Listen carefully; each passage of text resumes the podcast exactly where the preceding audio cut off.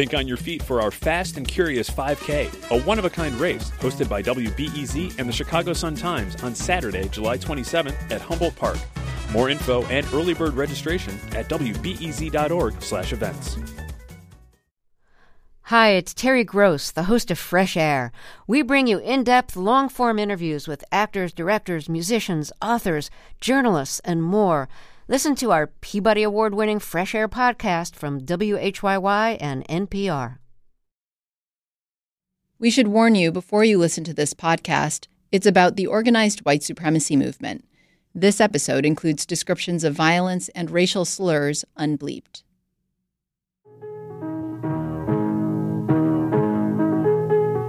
Hi, I'm Tom Metzger, your host for Race and Reason, the number one show of its type on cable access TV throughout the United States. In 1984, a white supremacist named Tom Metzger launched a television show that came to air on public access channels in more than 60 cities across the U.S. Lots of people writing, but not too many people fighting. And thank you out there. And remember, free speech, Whitey. Metzger had once been the head of California's Knights of the Ku Klux Klan. But by the early 80s, across America, the Klan's membership was declining. Metzger saw the writing on the wall and left the KKK. I felt that uh, they didn't have the ability to reach a sizable amount of the American public, white public.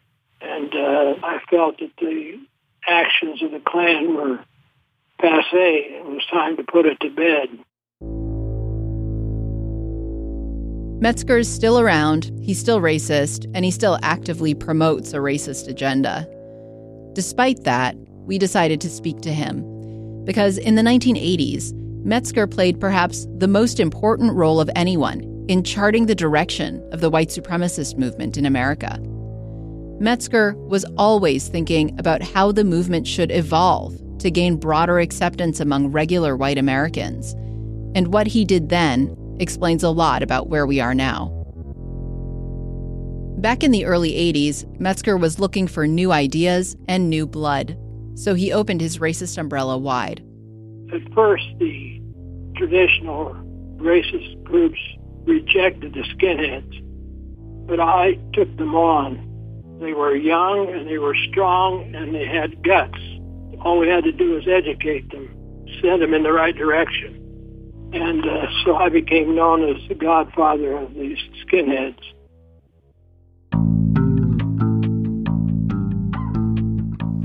Well, just who are the skinheads? Where do they come from?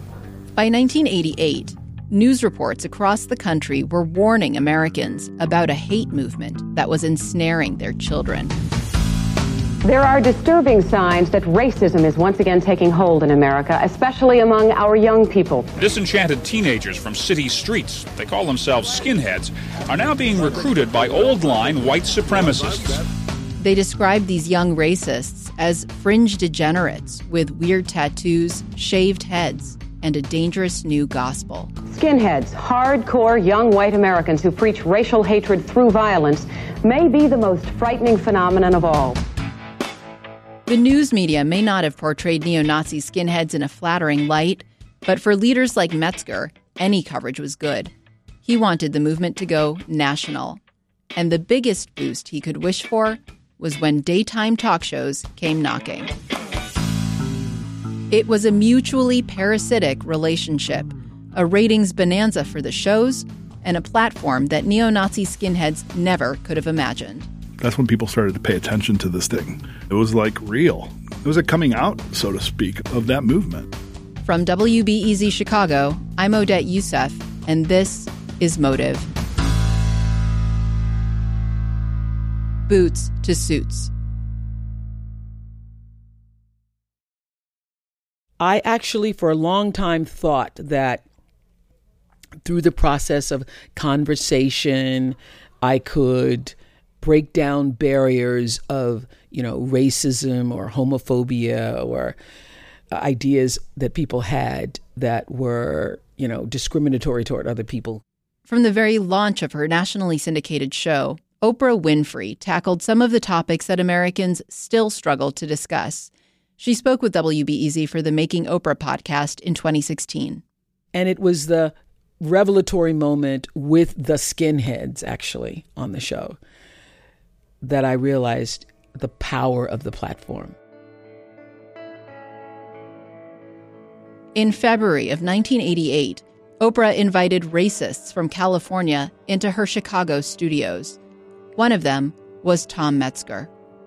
They called me on the phone and set it up. And uh, they'd fly me out there, pay my way, and put me up in a hotel. Metzger's monthly newspaper chronicled the event with a full page photo spread. In one picture, Metzger's son and some of his skinhead followers are marching through Chicago's O'Hare Airport, Sieg Heiling. In another, the caption claims to show two of Metzger's associates in a limo, smiling on their way to, quote, an exclusive party of 25 racists in Chicago's best hotel. All over Chicago, other people connected to the skinhead scene were getting ready for Oprah, too. One of them was David Spears, an anti racist activist.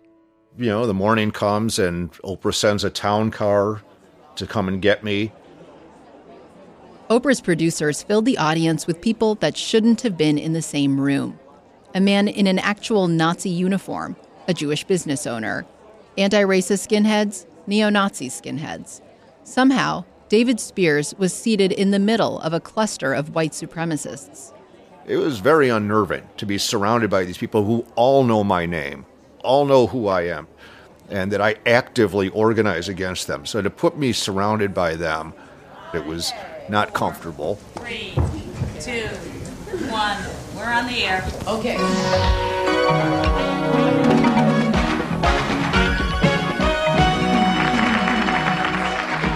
As the show began, tensions were already high. Hi, everybody. My guests today call themselves skinheads. They say their heads are shaved for battle and that they must save the white race from communists, from homosexuals, from capitalists, blacks, and Jews. Even their music. The first panel on stage was from the youth arm of Tom Metzger's organization called the Aryan Youth Movement. It was five skinheads and Metzger's son, John. Let me ask you this. Do you believe that only white people created this country? White people have built a majority of the things, the uh-huh. great things. You can tell by all the great civilizations, Rome and Greece, and, and all the great civilizations that we have, and the languages and our art and our music. Rome and Greece and Egypt and Africa. Who, well, who could they? Oh, Two chairs down from John Metzger was his second in command at the Aryan Youth Movement, a lanky skinhead named Dave Mazzella. Dave, you say what? please, please let him speak. Please let him speak. You know, you look at everything, all the great poets and all the, all the music writers and, you know, builders, great architects who are white. You know, blacks, they still live in the jungles of Africa. You know, they come over here. White people teach these people. Everything created. The show is about 40 minutes long, and from the start, it's hard to watch. Here was the world's most successful black woman in media, giving these young racist know it alls time and space to air their nastiness.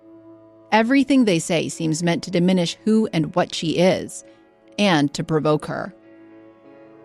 The tension in the studio really starts building, though, when Oprah turns the microphone to audience members. You know what I don't understand? Why do why do you all feel that you're better than us when it's all I don't over? care When who's it's better all than over. We anybody. all That's not an issue here. one. And you because I'm black, you will not not have a choice to not to want to sit with me. You're gonna have to sit with me because God's gonna. After a black woman in the audience speaks, Oprah turns the mic to a skinhead who is sitting in front of Tom Metzger.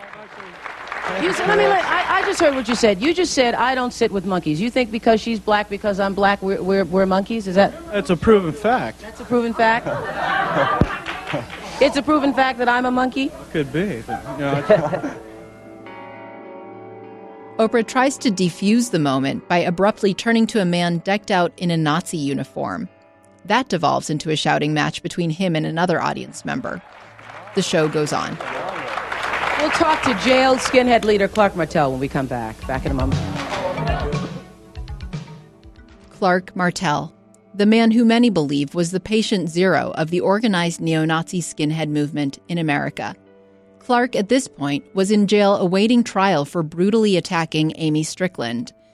But even from jail, Clark was given a platform on Oprah's nationally syndicated show. We have Clark Martell, who's on the phone. Clark is in jail right now.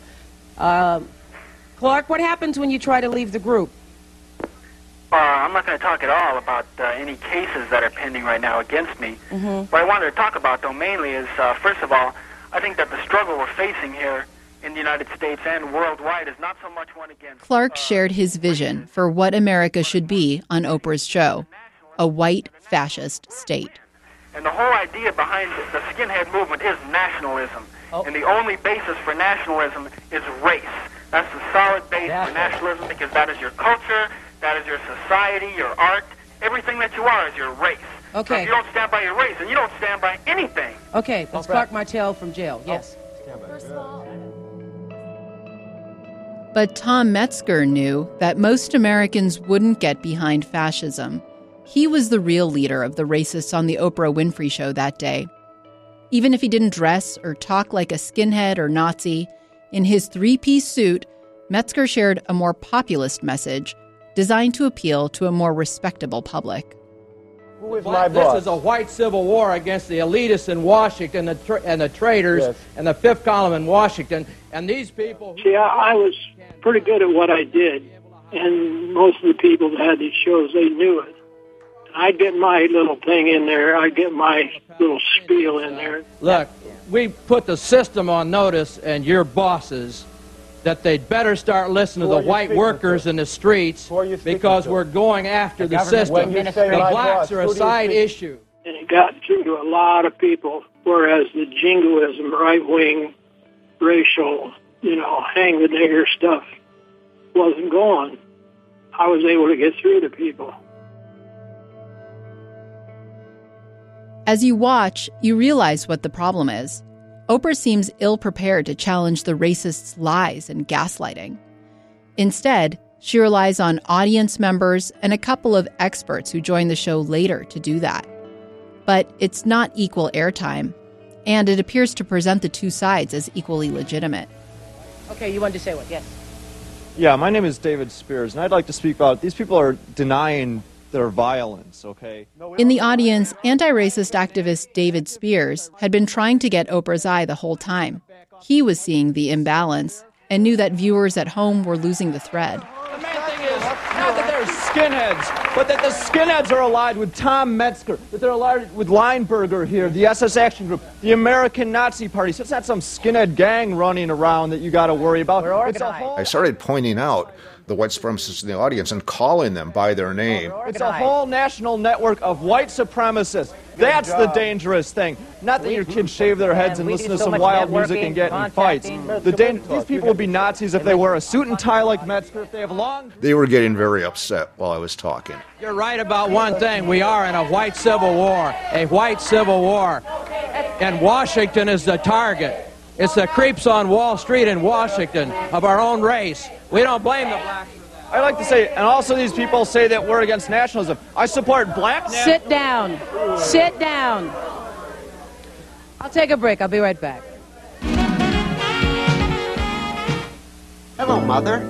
Hello. We're the Cinnamon Toast Crunch Bakers. I know. Of course. During a commercial break, I saw them signaling each other with their hands and making signs and saying, Yeah, get her, and that kind of thing. I went, Whoa, I think I'm exposing them. I think I'm showing them and their vitriol and their dark side and trying to get them to see a different point of view. And they are using me. It was close to the end of the show. Viewers had watched nearly 40 minutes of personal attacks and unvarnished racism. Uh, well, I just want to tell you what happened during the commercial break. The cameras showed four of the six panelists' chairs empty, as were several seats in the audience.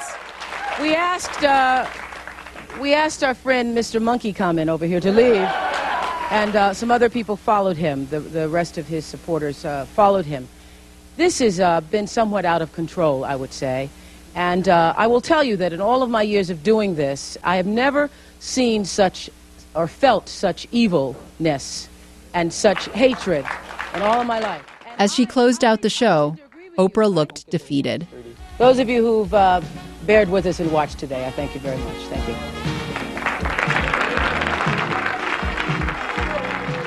I went to the producers after that show and said, This is it for me. I will not be used by anybody again for presenting darkness in the world. Eventually, two of the neo Nazi skinheads from that infamous episode left the movement. Oprah had them back on the show more than two decades later. And they confirmed for me that they used that tape and that show to recruit other members for their organization. I could feel that happening. That's what the signaling was.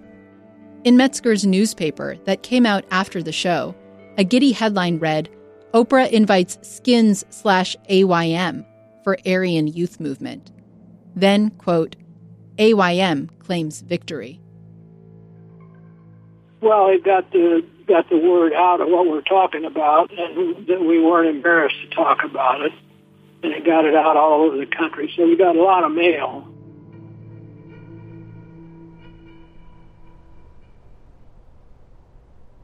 Fourteen-year-old Christian Picciolini had skipped school to watch the episode at home, and to him, the show was not a train wreck. I was struck by it. It was a powerful moment to finally see what I was newly a part of being legitimized. And it made me very proud that that was what I was a part of.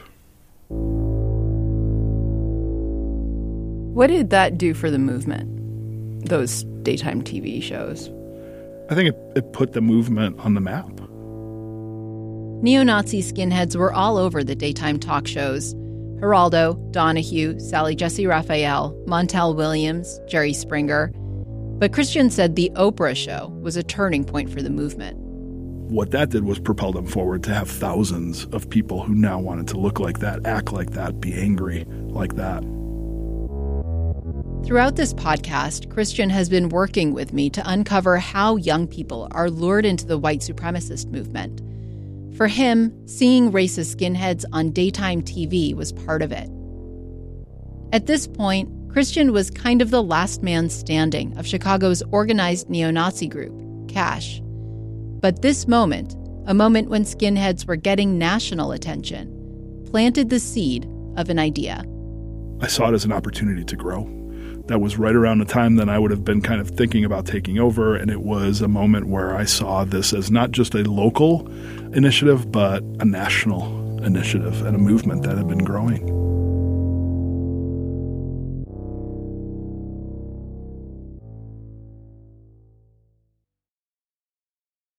Think on your feet for our Fast and Curious 5K, a one of a kind race hosted by WBEZ and the Chicago Sun Times on Saturday, July 27th at Humboldt Park. More info and early bird registration at wbez.org/events. Hi, it's Terry Gross, the host of Fresh Air. We bring you in-depth, long-form interviews with actors, directors, musicians, authors, journalists, and more. Listen to our Peabody Award-winning Fresh Air podcast from WHYY and NPR.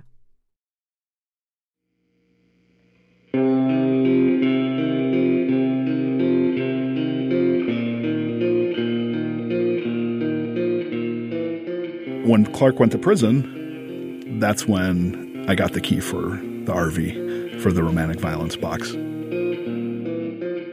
When Christian Picciolini was 15 years old, his hero, Clark Martell, went to prison.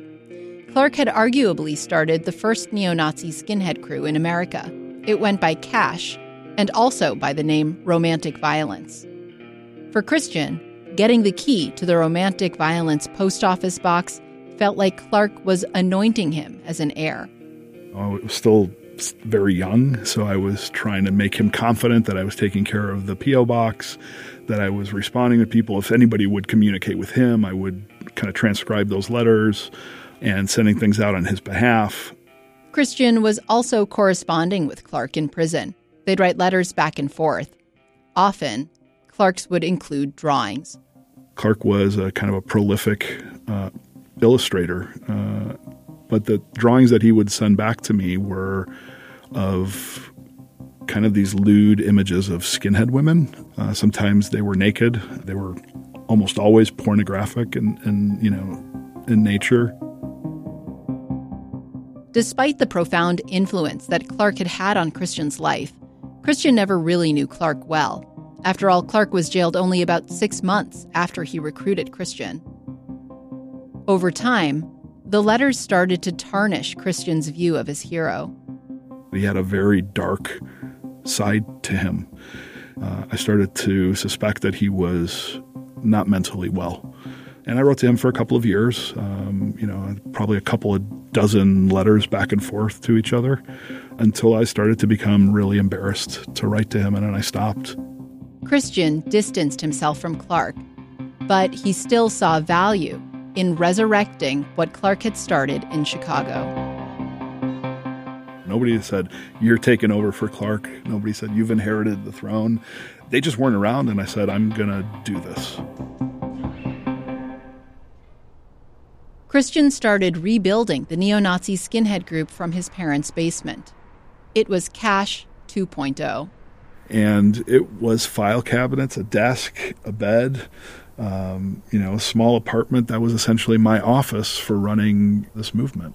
And it was very much a Nazi frat boy dorm room with neon beer signs and swastika flags. Christian also formed his own band called White American Youth. Later, that band dissolved and he formed another one called The Final Solution, the same name as Clark's band from years earlier. People were coming to my concerts and things like that. And I started seeing people like be attracted to me. I started to kind of enjoy the power and I started to organize.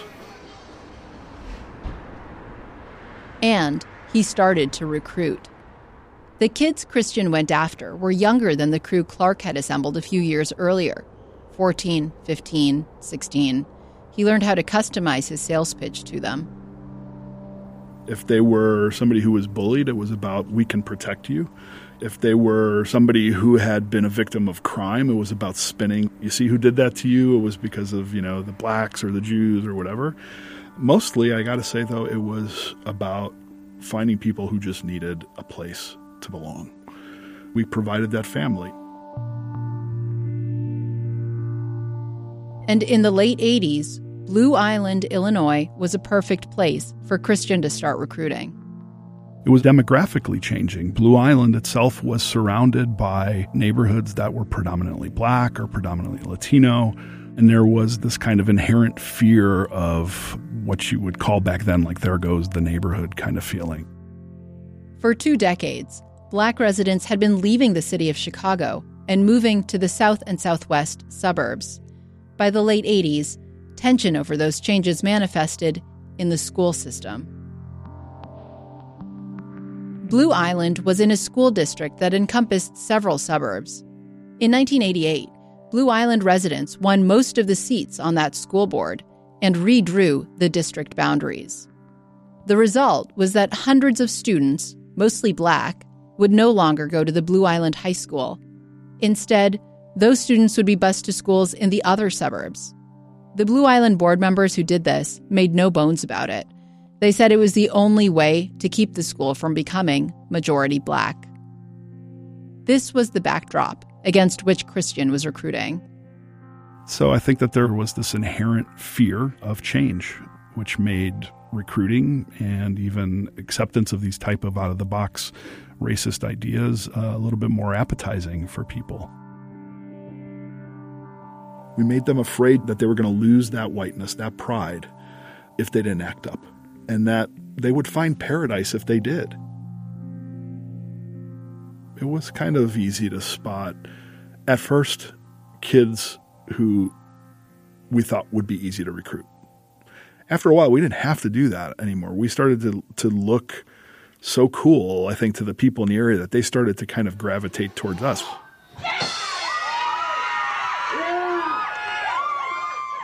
And then the new version of Cash started growing on its own. We started throwing the best parties. We had concerts in the backyard. There were girls who wanted to hang out. And that became kind of the cool thing to do. Our parties were not all skinhead parties with guys wearing swastika flags. They were that, plus the quarterback of the football team, plus the nerdy kids, plus the stoner kids, plus the goth kid. Like it was a clique. And we were trying to indoctrinate people from those groups. Christian's commitment to the cause deepened. School stopped mattering. He'd get kicked out of one, then shuffled to another, until no school would take him anymore. His life was now cash, his white power band, and preparing for a race war. Tell me about the your personal stockpiling of weapons. I started collecting weapons probably around the age of 16. I think it started out with a rifle that I bought at a gun show. We purchased some AK 47s, you know, a handful of them. I remember, you know, having thousands of rounds of ammunition for my semi automatic AK 47, for my M1 carbine rifle, eventually then pistols, a sawed off shotgun. Christian bought them with a fake ID.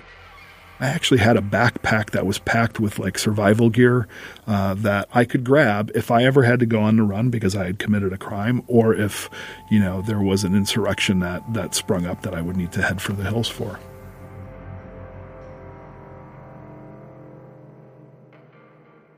Another thing Christian did when he took over cash was to bring it into the larger national neo Nazi skinhead movement. When Cash began in Chicago, it was kind of on its own.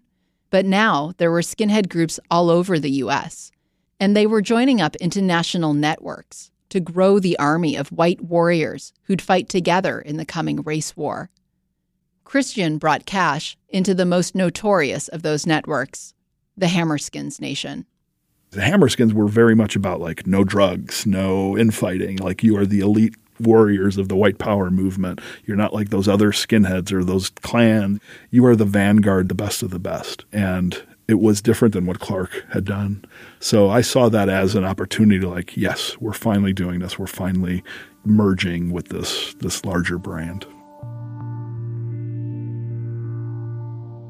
By the end of the 80s, neo Nazi skinheads were recognized across the U.S. as a true menace to public safety and order.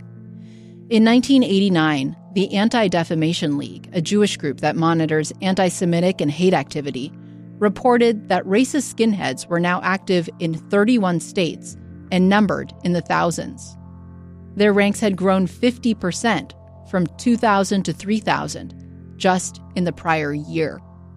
They were responsible for a growing number of assaults on Jews, blacks, Latinos, and gay people.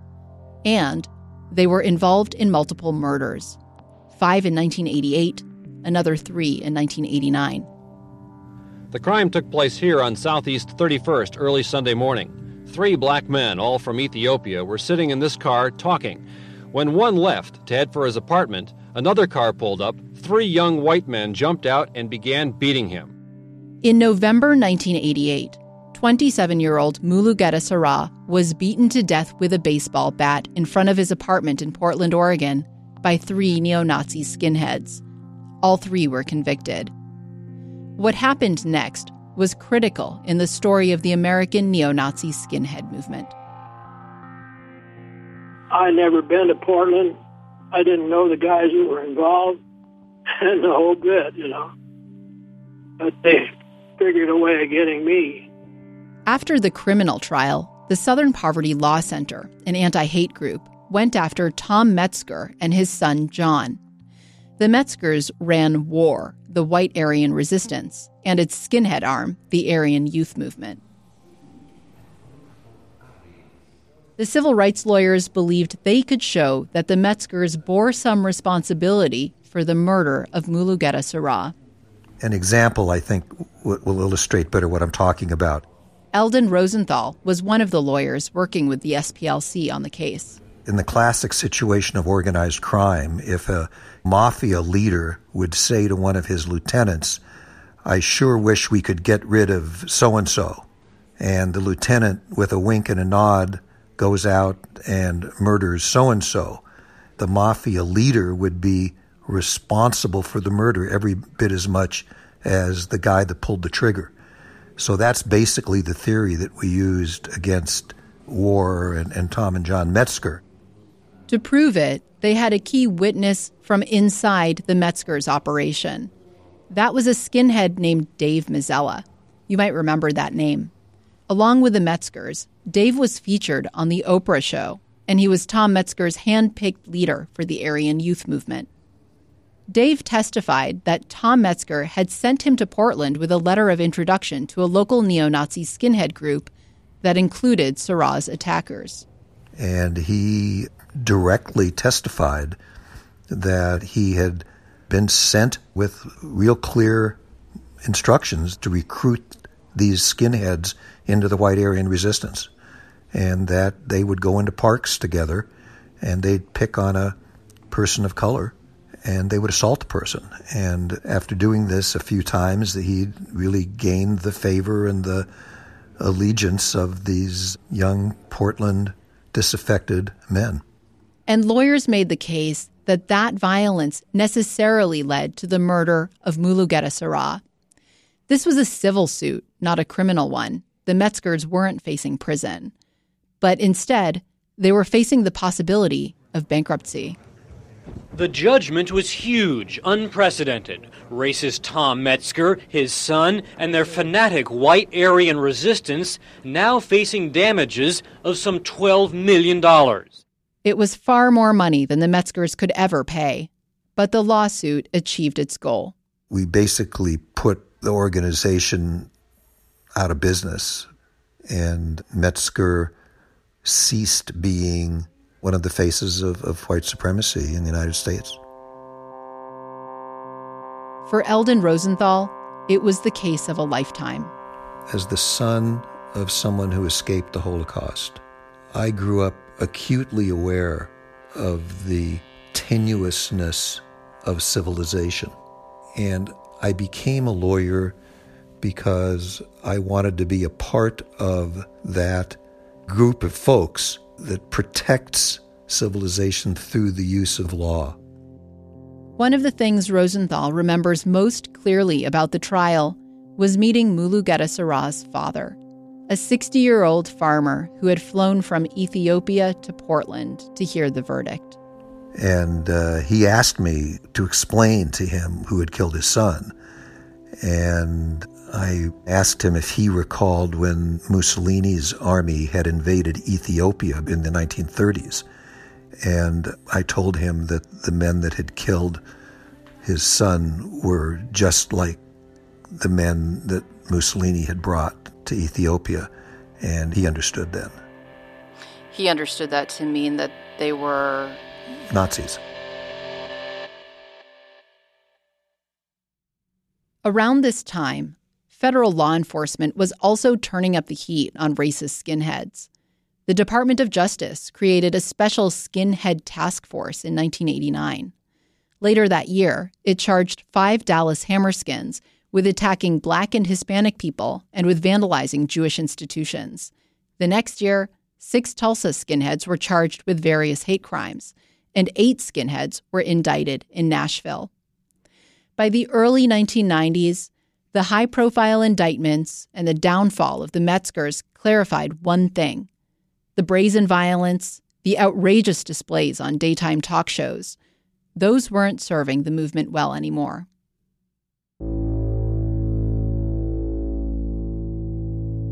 I just told him, you're getting your ass kicked by the cops and everybody else, the FBI. So you got to do it a new way. We got to get away from this Tom Metzger's organization may have been finished, but just as he had always done, he adapted.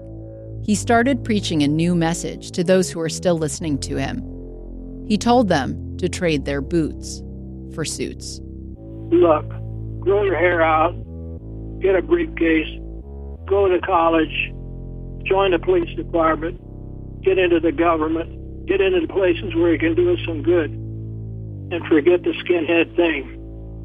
They went to college, got a good job, they got a career. They went in the military, they went in the police, they went into other areas of government, and they're there right now. In 2006, an FBI intelligence assessment warned about white supremacists infiltrating law enforcement. It mentioned something called ghost skins. Quote, those who avoid overt displays of their beliefs to blend into society and covertly advance white supremacist causes. Despite that, the FBI has never publicly acknowledged efforts to root out such officers or even to try to count them. Those efforts have fallen to civil rights organizations, online activists, and investigative journalists who sift through social media to uncover racists in our public agencies. Last year, the Center for Investigative Reporting found 400 current and former law enforcement officers in more than 50 agencies across the country were active in hate groups on Facebook.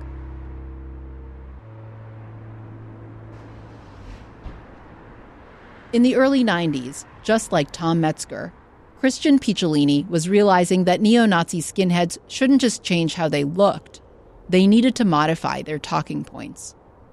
We started to encourage people to go into the neighborhoods where racist white Americans lived and recruit them if they didn't see us as extremists. So instead of talking about preserving the purity of the white race, the movement talked about securing America's borders. Instead of calling blacks inferior, it raised the specter of urban crime and black on black violence. Instead of talking about evil Jews and the Zog, a Zionist occupation government, it talked about a class of global elite controlling world affairs if we started to talk their language in terms of religion. There were Christian identity skinheads who were very good at that kind of stuff. If we started to talk to them about gun rights, there were kind of like your more militant militia folks who were very good at convincing people to come in because of that. If you were part of the Klan and, and your culture was in the South, it was really easy to convince other racist Southerners who didn't want to see blacks starting to get prominence in their cities and towns. It was always about making people afraid. The bulletin had gone out. It was time to blend in, to look like regular Americans, to act like law abiding citizens. But when they were in each other's company, neo Nazi skinheads didn't hide who they were.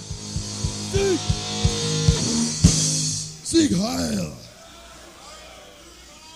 In 1992, Christian flew to Weimar, Germany with his white power band, The Final Solution, to perform at an illegal neo Nazi skinhead concert. This next one, our last song, is uh, instrumental. There, he met skinheads just like him, but from other countries. Dankeschön, Deutschland.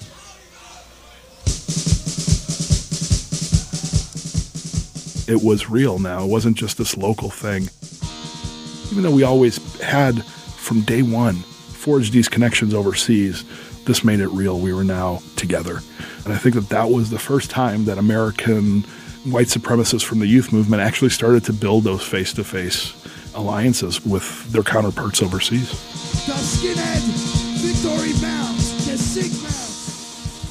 But it was also in Germany that Christians started to have doubts. After the concert ended, these 4,000 skinheads who were drunk, who were high on the music, who were amped up, then went into the town of Weimar, which is, you know, this historically beautiful kind of hamlet. They went out and they destroyed it. They started to, you know, accost townspeople. They started to damage property. They tried to flip cars and essentially, you know, terrorized this small town. And I got to say, that was one of the biggest instances where I, it, it suddenly didn't make sense to me why these, you know, proud white Germans were attacking other proud white Germans in the town indiscriminately. And suddenly, like, things didn't jive for me anymore. That was a really big question mark for me. Like, they preached about protecting their homeland, but they got drunk and then went out and destroyed it. Of course, never found the courage to talk about it because you didn't do that. You didn't. You didn't seem vulnerable among your other, you know, fellow soldiers, fellow warriors. You just moved on. You didn't question things. But Christian's doubts wouldn't go away. You know, it's an illogical ideology. At some point, you question it. At some point, it hits a dead end, and you have no choice but to say, What am I doing? What have I done? I have some questions too. Next time on Motive. So, you've spent years of your life dehumanizing black people and Jewish people and preaching unimaginable violence against them. Yeah. Why should anyone give you the time of day? I don't think anybody should believe me easily. I think that anybody who says that they spent their life hating and dehumanizing people uh, and then have changed, uh, those people require a lot of scrutiny. Motive is a production of WBEZ Chicago. I'm Odette Yousef. The producer is Colin McNulty. Our executive producer is Kevin Dawson. Story consultant Christian Picciolini. Our intern is Hannah Boomershine. Joe DeCeault mixed the show. Original music by Stephen Jackson and Jesse Dukes. Special thanks to listeners whose financial support of WBEZ made this podcast possible.